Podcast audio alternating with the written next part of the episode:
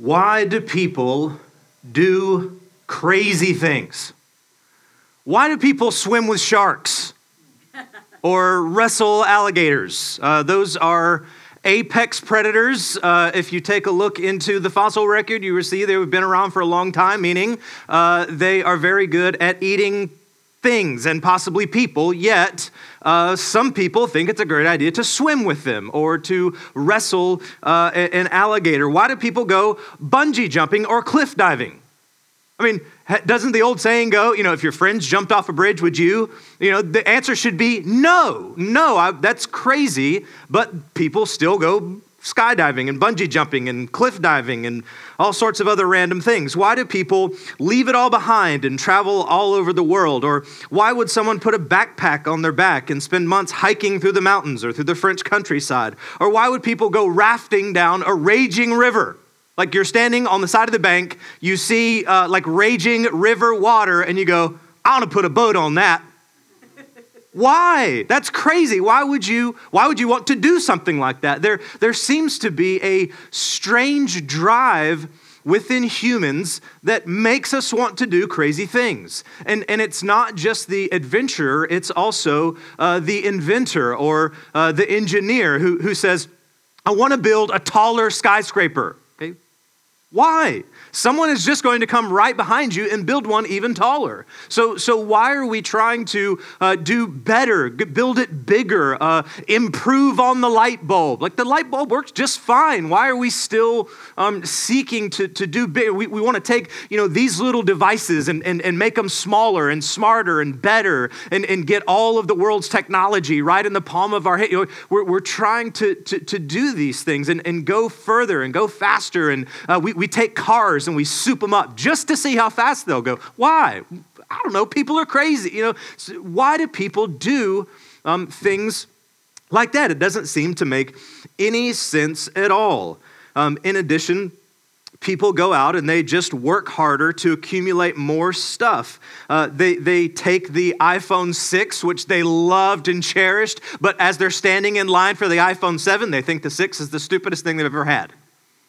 And, and it's why do people do that type of thing? It doesn't, it doesn't seem to make sense. There seems to be a strange drive in people that drives us to do crazy things. In addition, this strange drive also has a dark side, a sinful side meaning what causes the drug addict to continue even though he knows it's killing him? What causes the person to go back and view pornography again and again and again, even though they know it's going to make them feel dirty, guilty, and full of shame? What causes a person, what drives a person to cheat on their spouse? What makes a grown man spend hours playing video games and neglecting his family? What drives a person to want to change their sexual identity? What drives a person to want to stay in an abusive relationship? Relationship, what makes a person go into a public place and open fire or blow themselves up. That this is crazy. Why do people do crazy things?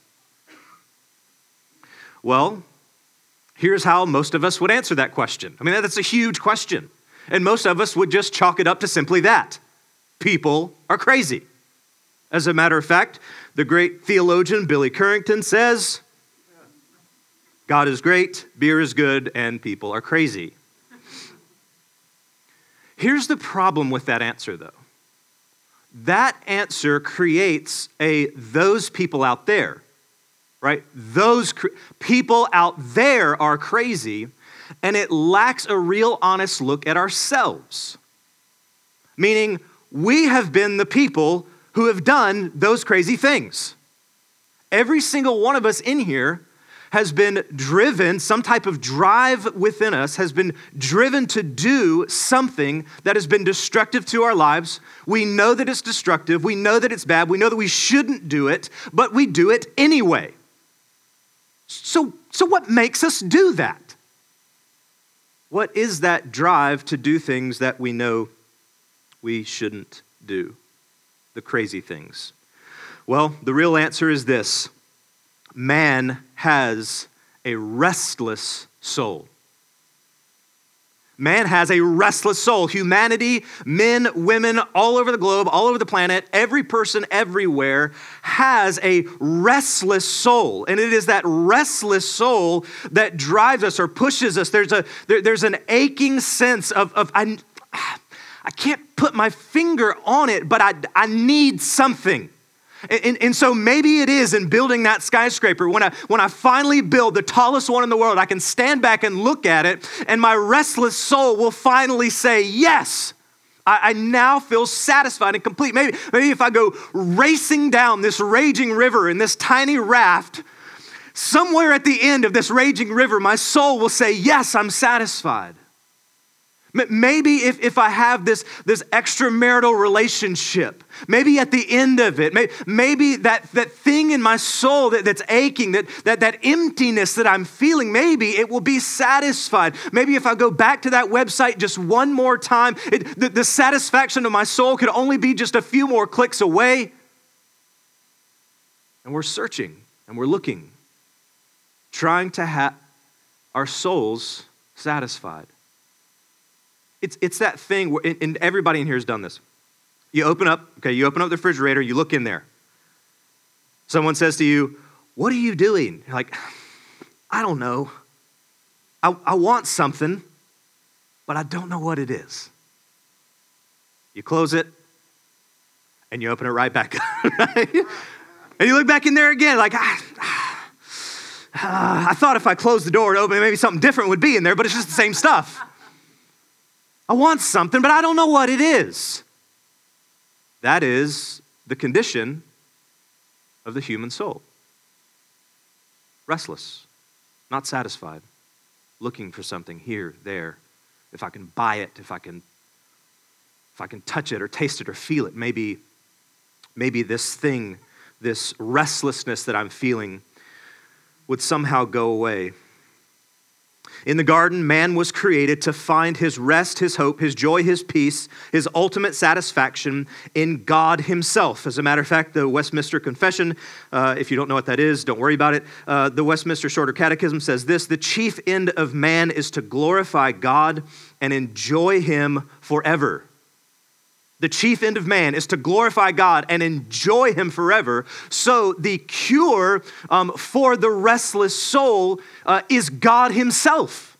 It is, it is the only thing that can satisfy the restless soul is, is God Himself. And so, ever since man left the garden, because sin entered into the garden, we, we were kicked out of the garden, and ever since man left the garden, he has been seeking this rest. He, he has been looking for some type of satisfaction to his soul, but to no avail because that satisfaction and rest for the human soul can only be found in God. So, we're left saying humanity, people everywhere are saying, I can find rest in something else and the truth is, we simply can't. Romans 1 21 through 23 says this For although they knew God, they did not honor him as God or give thanks to him, but they became futile in their thinking, and their foolish hearts were darkened. Claiming to be wise, they became fools and exchanged the glory of God for immortal images resembling man and birds and animals and creeping things. This is an indictment on humanity. That they there refers to all of us. We, we know that God is there, but we refuse to acknowledge Him. We refuse to worship Him. We refuse to give him his rightful glory, and we set out away from the garden, moving away from him, away from his presence, saying, Out there is rest for my soul. Out there I can be satisfied. Out there I can find meaning, hope, and purpose. And we take God, whom, whom deserves all of our praise, all of our worship, all of our glory, we move him off to the side and we seek for things that are mortal to, to fill that eternal gap deep within our souls and our foolish hearts and minds are darkened. That's, that's the terrible reality of humanity. So, again, as we turn on the news, as we look out into the world, as we're curious about why we made these decisions, or as we look at a family member who keeps making the same mistake and we're saying, Why do they keep doing this? Why do I keep doing this? It's because we have a restless soul, it's because we've turned away from God, we've sought the world to satisfy our soul, and it simply can't. Here's the good news God, in His great mercy, sent His Son Jesus to reconcile the relationship back together. So, as we have turned from the garden and, and, and, we said, I don't need you, God, I don't want peace with you, I don't want rest with you, I don't want my eternal soul to be satisfied with you, in you, and in your presence. I want something else. We're the ones who have, who have broken and distorted the relationship. Yet God, in His great love and His great mercy, He sent Jesus to reconcile us back together. He sent Jesus as the great mediator to, to put one hand on us as humanity and put the other hand on God and bring us back together so that our souls and our hearts and our minds could be satisfied and find hope and peace and rest and meaning in this world. I mean, is, isn't that what you're really looking for? I mean, aren't you looking for rest? Aren't you looking for peace and hope in this dark and terrible world? Aren't you saying, what is the answer? Well, the answer is Jesus.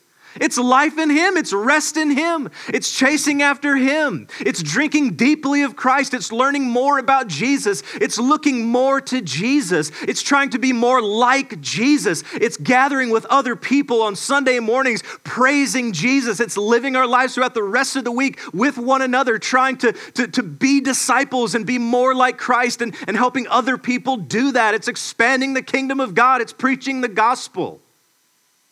That's where we find the rest that our souls are really looking for. So, why don't more people do that? I mean, I just got a few yeses and amens. I mean, we all believe that, right? We believe that to be true, and, and, and, some of us even tell our coworkers, we tell our family members, hey, what you're ultimately searching for, you're never gonna find in this relationship. What you're ultimately searching for, you're never gonna find over here over there. It's right here in God's Word. It's Jesus Himself, it's His person and His work. That's what will ultimately satisfy your soul. Why don't more people believe that? I mean, again, did anybody see a massive traffic jam this morning? Cars everywhere just, just trying to get into churches to, to hear God's word? Nah, we didn't see that, did we? And, and here's, again, an even deeper question. Us who know that truth and believe that truth, why do we often step away from it even though we know it to be true? Why, why do I um, often think I can find satisfaction in other things, ultimate satisfaction. Why do I think that? I mean, I know it's not true, but, but I, I catch myself over here and I go, oh, wait, I, I know that's not true. I, I got to get back. So, what, what gets me over there? What, what's stopping more people from believing the truth? So many people have believed the lie of the world. That's why. Why don't, why don't more people believe that Jesus is the ultimate satisfaction for their souls? Because they have believed the lie of the world. Why do I find myself sometimes getting pulled and, and, and starting to believe that? And then I gotta, I gotta get back to the word. I gotta, I, I, gotta get back with some brothers who, who will help speak the gospel into my life so I'll believe this truth. Because we are heavily influenced by the lie of the world. Listen to what it says in 1 John chapter 2. We've already looked at this text in our study, but we're going to look at it again this morning because it will help us understand what John means when he says we've overcome the world. 1 John 2 16 says this For all that is in the world, okay, so, so when John says world, um, he doesn't mean the planet, nor does he mean humanity. Um, what he means is the world's system which is anti Christ or against Jesus and his followers. That, that's what he's talking about. He's talking about a system or a worldview that is against Jesus and against his followers. And now he's going to describe what that system is. For all that is in the world, three things here that we'll look at the desires of the flesh, the desires of the eyes, and the pride of life is not from the Father but is from the world. we can categorize the lie of the world like this We have what you want. That's the lie of the world. The lie of the world says, We got it. You have a restless soul. Never fear. We have exactly what it is you need. And you can categorize what it is they're offering in these three ways. Did you see them there? Desires of the flesh, desires of the eyes, and the pride of life. Let's look at them. Let's take the first one the desires of the flesh. You, you have a dissatisfied soul, you have a restless soul, you're searching for meaning, hope, peace, you're searching for purpose. It's okay. Here, here's what we have to offer that is the desire of the flesh. This is certainly lust in all of its forms and sexual desire outside of how the Bible describes it. Um, but it would also include things like gluttony and laziness. The, the desires of the flesh would be um, to, to be dominated by your senses, to do whatever feels good, because if you do whatever feels good, that will fix it. Or will it? But, but that's, that's listen, the, the world sometimes whispers it ever so slightly. It, it allures you and, and pulls you in. Sometimes it screams it loudly. Sometimes it whispers it and pulls it. We have it. We've got it. You're looking for it. You're restless. You, you, you feel broken. You feel in deep need. It's okay. We've had the desires of the flesh. Come on in. Come on in. It, it's, a, it's a click away. It's, a, it's right there, right? It, it's, it's laziness. It's, hey, you know what? Just take a nap. You know, just lay around. No big deal.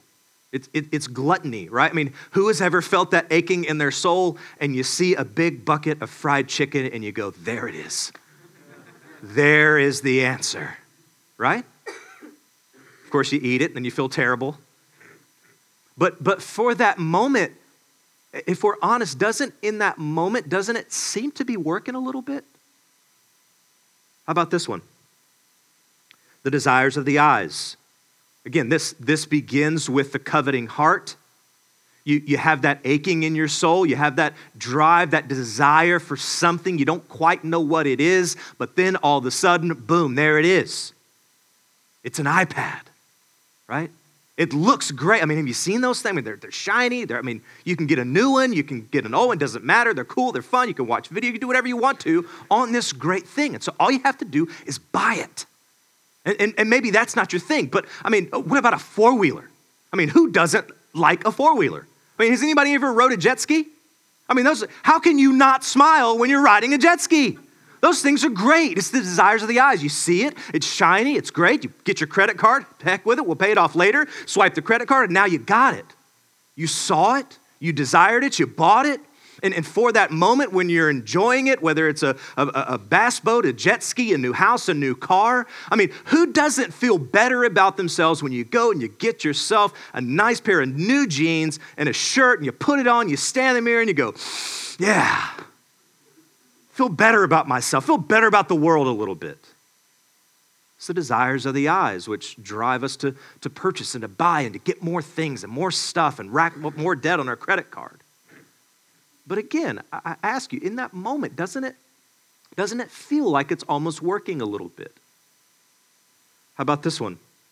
The third thing we saw in 1 John 2:16 was the pride of life this pride of life, that word life there can also be understood as livelihood.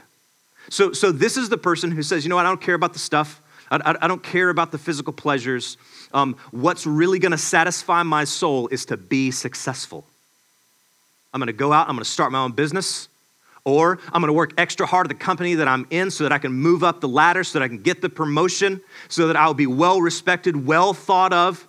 People will think that I've got it all together because I am successful. That's the pride of life or the pride of livelihood. It's that ache in your soul which drives you to achieve and to be successful and, and to come out on top and to make your way up the corporate ladder. And once you get to the top, then finally you will be satisfied.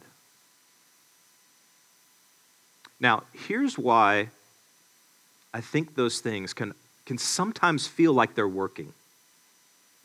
Um, it's like having a broken leg or a broken arm and, and giving it a numbing agent, putting a, a numbing salve over the broken leg. Again, for the moment, it feels like it's working. I was like rolling around on the floor in terrible pain, but, but, but it's numb now. It's not fixed. And, and, and if the problem isn't really addressed, it's going to heal back in a, in a really distorted way. So, so when, when you're looking at these things, the desires of the flesh, the desires of the eyes, the pride of life, all these things in the moment seem like they're working, but really all they're doing is putting a numbing agent on a broken leg. It, it doesn't ultimately solve the problem, it doesn't ultimately satisfy the restless soul. Again, the answer is Christ. The answer is, is Christ. The lie that the world is whispering every day is that we have what you want. And, and so, again, even us who are believers in the room, it, it's scary because those, those lies are being whispered to us every day. And so, the question for the believer is Will I fall prey to those lies? As the waves and waves of lies from the world come crashing down on me, will I, the believer, crumble to them? As the world is sometimes whispering, we have what you want, we have what you need. As the world is sometimes shouting, we have the solution, we can heal your broken soul, come on in. Will I, the believer, succumb to those lies? Verse 4 and 5 in our text today. Verses 4 and 5 in chapter 5 of 1 John. For everyone who has been born of God overcomes the world. And this is the victory that has overcome the world, our faith. Who is it that overcomes the world except the one who believes that Jesus is the Son of God? So, the answer, Christian, to your question, if you're saying, Am I going to succumb Am I going to fall beneath the waves and waves of lies of the world as saying, Come on, we have what you want. Come on, we have the solution? The answer is no. Those who believe in Jesus overcome the world. We overcome the lies of the world. We reject the lies of the world. No, it's not just a click away. No, it's not in that relationship. No, it's not in that new house. No, it's not in that car. It's, it's not in any of those things. Our satisfaction is to be found in Christ alone. I can't hang it on my marriage. I can't hang it on my children. Those are not eternal things. They, they can't hold the weight of an eternal soul. That's, that's the main problem with all the things that the world has to offer. They're, they're offering you temporal things saying they can hold an eternal weight, and they simply can't. They simply can't, but God can. God can. So, Christians have overcome the world we have overcome the lie. It was made to trip us up, but it will not. Sometimes we might stumble, but ultimately we will not fall. As believers, we have overcome the world's system that offers a false hope, a false joy, and a false rest. We have overcome the victory as we proclaim, as what we see in Psalm 16 11. You make known to me the path of life. In your presence there is fullness of joy. At your right hand are pleasures forevermore. Christians, we've, we've overcome the world. We've overcome the lie that the world tells us. But wait, there's more. If, if that isn't incredible enough, there, there's even more to what John is saying. It's, it's not just that we have overcome the lie from the world and, and have obtained this great victory, there's more to the victory. This is not only a victory for us here and now, but this is a secured victory in the future. Meaning this, upon his return, we will spend eternity resting and enjoying him. We will find the ultimate satisfaction for our souls forever. That's how we've overcome the world. It's not only here and now to where our souls can find rest in Him and be satisfied in Him, but upon His second coming, there will be an even greater rest and even greater satisfaction for our restless souls found in Him forever. That's the victory. That's what we get. I mean, it's like, welcome to the family. Here's all the stuff you get. Like this, this should shock us and blow our minds to understand that, that everything that, that the world is out there searching for, they're, they're grasping at it, trying to catch it, trying to, to, to maintain it, trying to figure out what it is, but it just always slips through their fingers. It always dissolves and goes into nothing, and then they're on to the next thing, trying to find the answer. And here we are as believers, knowing the truth overcoming the lies of the world, knowing that there is a greater victory to come, which is forever with Jesus, with a satisfied soul in Him.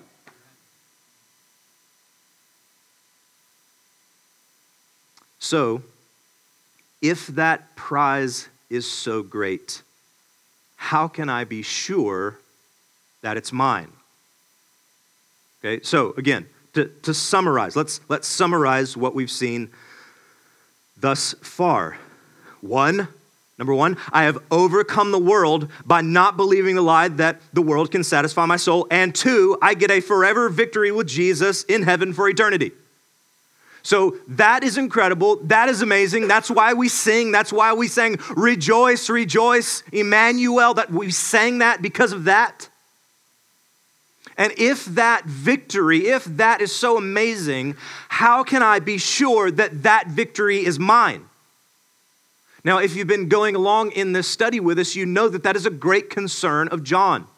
He's, he's writing this letter so that people can be sure that that great victory that we're talking about is theirs. He wants them to be sure. He wants them to know that they're saved. He wants them to know they're Christians. He wants them to rest their hope, their, their, their meaning, their purpose, their joy in Jesus. And he wants them to know that they have overcome the world, that they have already obtained that victory that Christ won for them on the cross.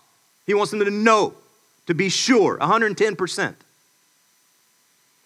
And so, what we see in our text today is the tests.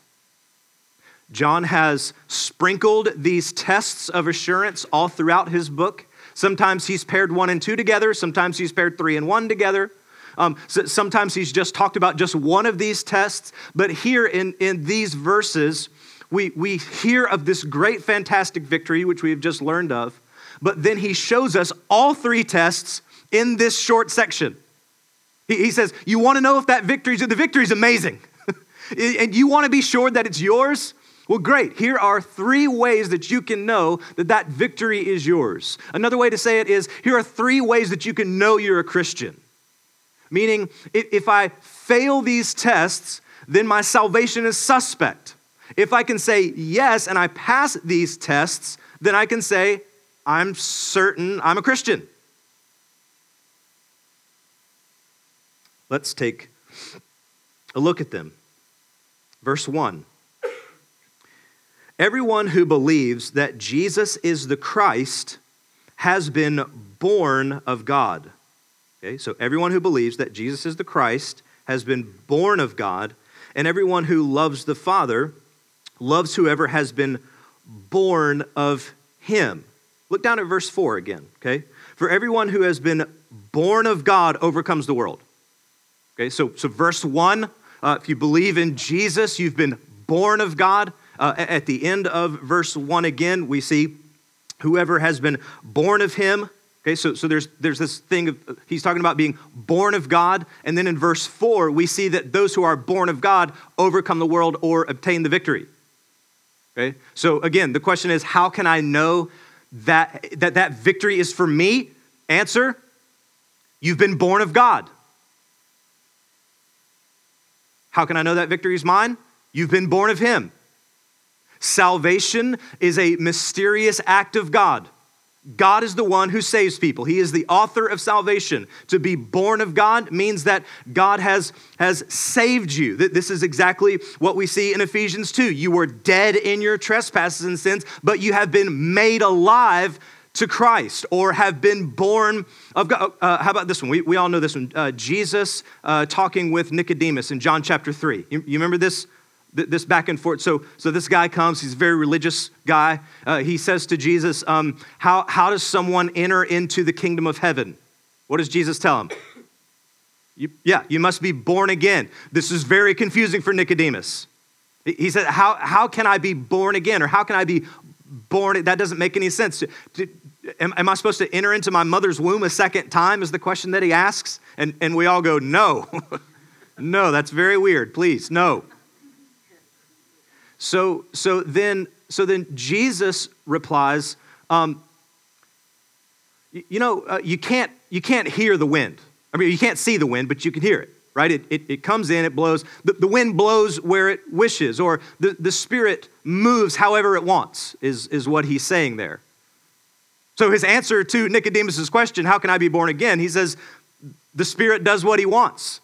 Right? So, so we can laugh and cut up and say all the time, I do what I want, but the, the, the Spirit is the only one who does what he wants.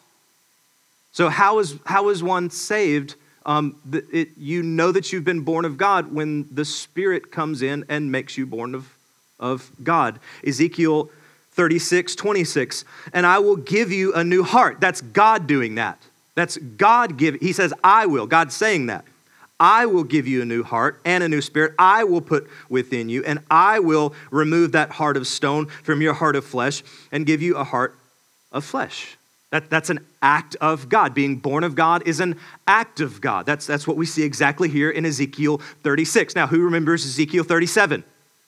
In, incredible scene.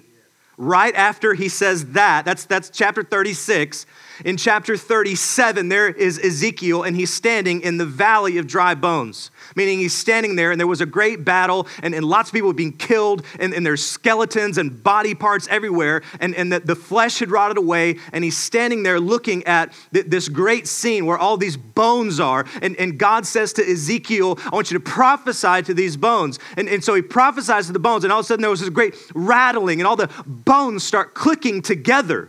And, and then he says, prophesy to him again, prophesy to the wind. And, and so he does, and, and the wind, the, the spirit sweeps in and makes that great army alive.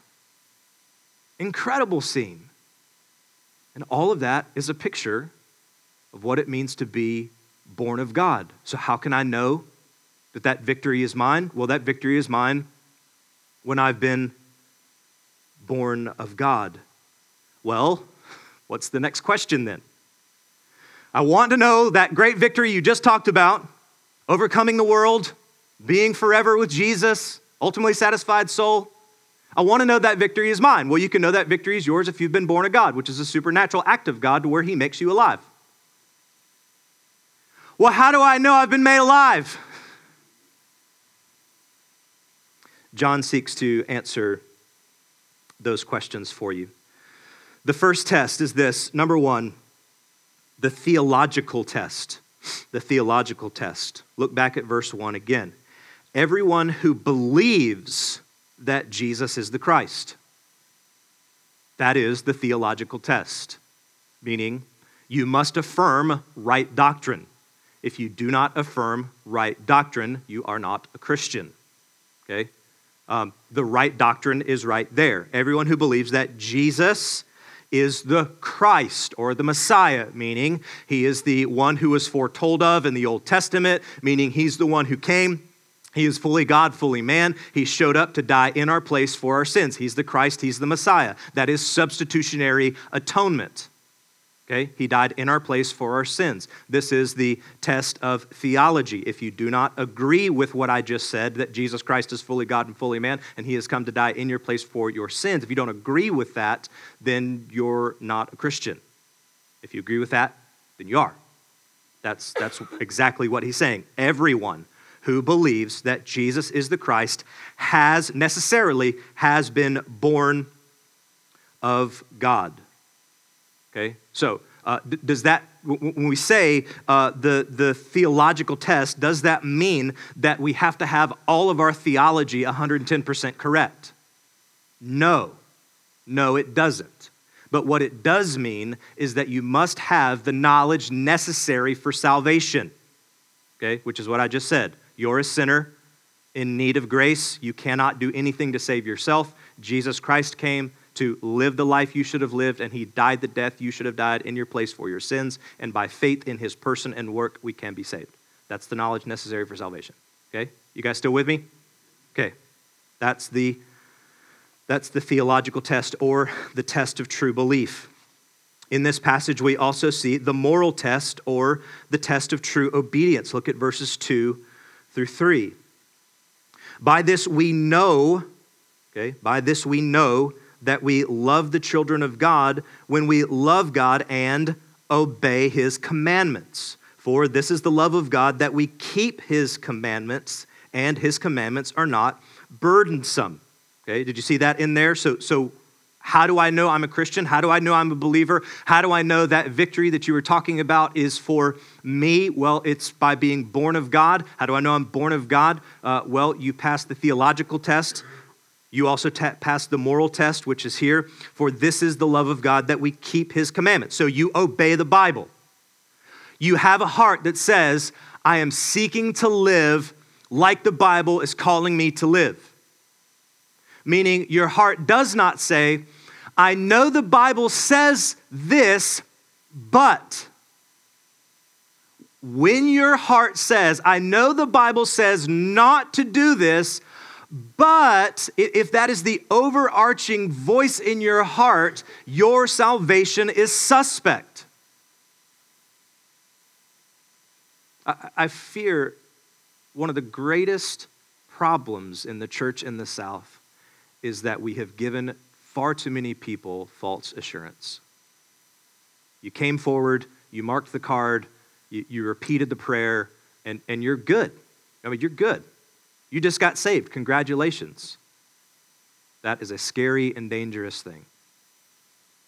So, that's why John here is pointing us clearly to these marks of a believer. He's pointing us clearly to these points which show us we have been born of God. Just to be clear, when we say the moral test or the test of true obedience, we're saying this is, a, this is not a snapshot of your life, but it is a movie reel. Let me explain that. So, so when we say, Are you obeying the Bible? Right? Who in here says 110% absolutely, I obey everything in the Bible every day?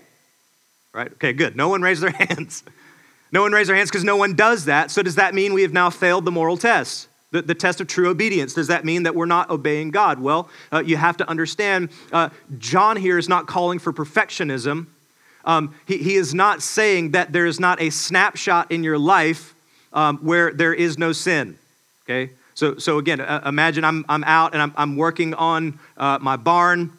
You know, I, I hit my uh, you know, finger with the hammer. I you know, yell a loud cuss word. I kick my dog. And, and that, if you took that snapshot right there, you, okay, boom, gotcha. Here's the picture.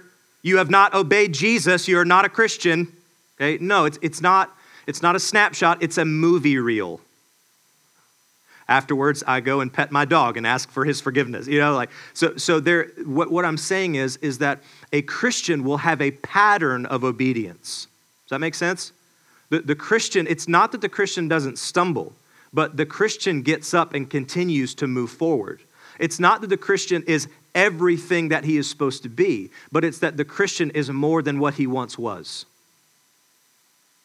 Okay? That, that is the test of obedience. It's the heart that says, I want to obey the Bible, and I'm, I'm doing everything I can to do it. In, in those areas where, where I know I'm falling, I'm asking for help, and I'm trying everything I know how to do to obey Jesus and to and to serve him. What's so incredible, this is a huge key to understanding this moral test. You got to look back at it for the, uh, verse 3 For this is the love of God that we keep his commandments, and his commandments are not burdensome.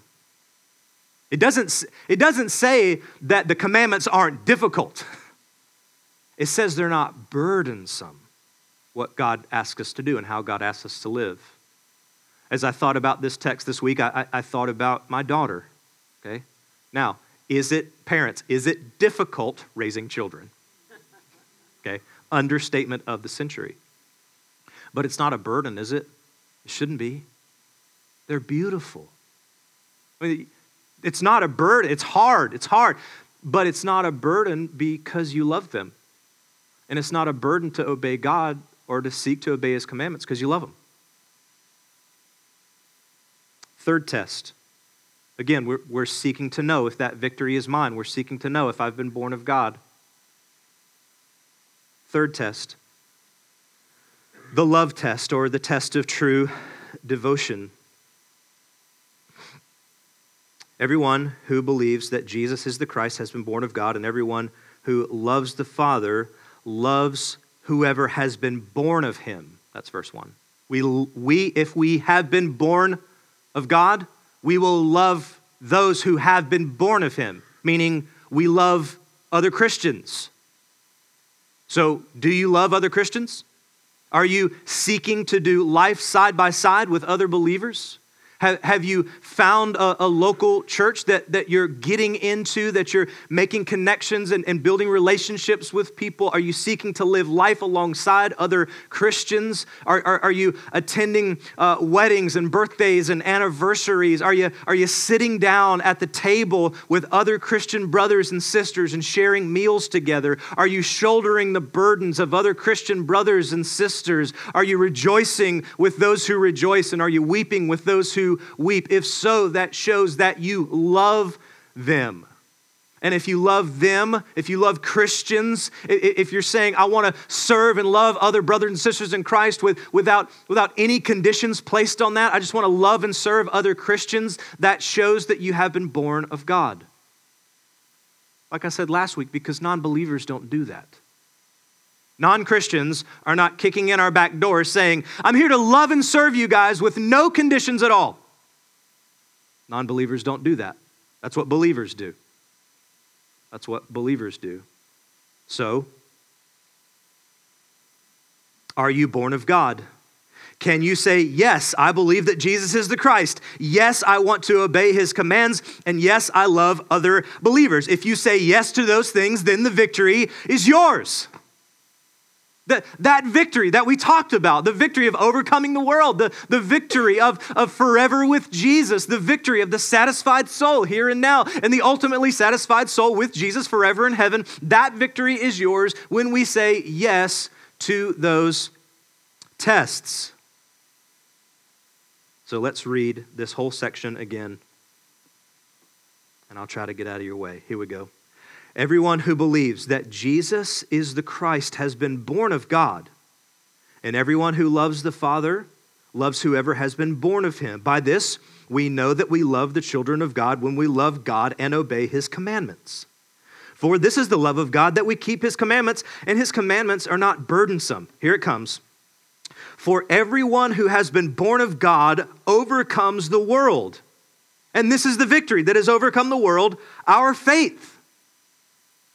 Who is it that overcomes the world except the one who believes that Jesus is the Son of God? Um, j- just some quick thoughts. Um, if you're out there today, okay, um, if you've come in this morning and you feel yourself being drawn to pornography, um, don't do it. Why?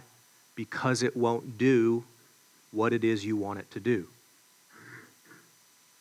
If you're there this here this morning and you're looking to pin all of your hopes and all of your dreams on a spouse, don't do that. Why? Because it won't do what you want it to do, which is satisfy your soul.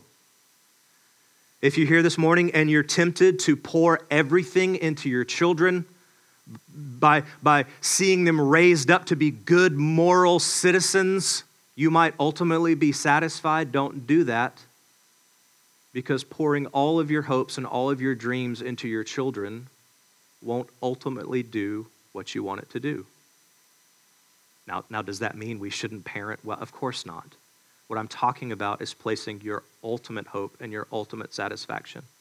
Your spouse can't do it, your children can't do it. If, if you're tempted to run to substances, they won't do what you're trying to get them to do. Only, only Jesus, only Jesus can do that. Only Jesus can satisfy your soul. And you have the victory now and forever the victory is in Jesus. I heard an old, old story how a Savior came from glory, and how he gave his life on Calvary to save someone like me. I heard about his groaning of his precious blood's atoning, Then I repented of my sin and won the victory. Oh, victory in Jesus, my Savior forever. He sought me and he bought me with his redeeming blood. He loved me ere I knew him, and all my love is due him. He plunged me to victory beneath his cleansing blood. Let's pray. Oh God, we are so grateful this morning. Our hearts are overwhelmed with joy because of this great victory. This victory that you have won for us, that our souls were broken and marred, and stained and tattered, and we were forever to wander the earth seeking to find how we might satisfy our souls, and we would have never found an answer unless you sent Jesus. But you sent him, and you offer him to us you say, Here he is. Come and kneel down before him. Come and worship him. Come and love him. Come and serve him and find your soul's rest. And you say, ultimately, our souls will find our greatest rest in him when you return. And that is the victory. And we are so grateful this morning for those truths. I pray that they would land squarely on our hearts this morning, that we would leave with a sense of joy looking at the world and knowing this is a scary place, this is a hard place, this is a dark place, but we have the victory. Allow that to create an overwhelming joy in our hearts and in our lives. We ask these things in Jesus' name. Amen.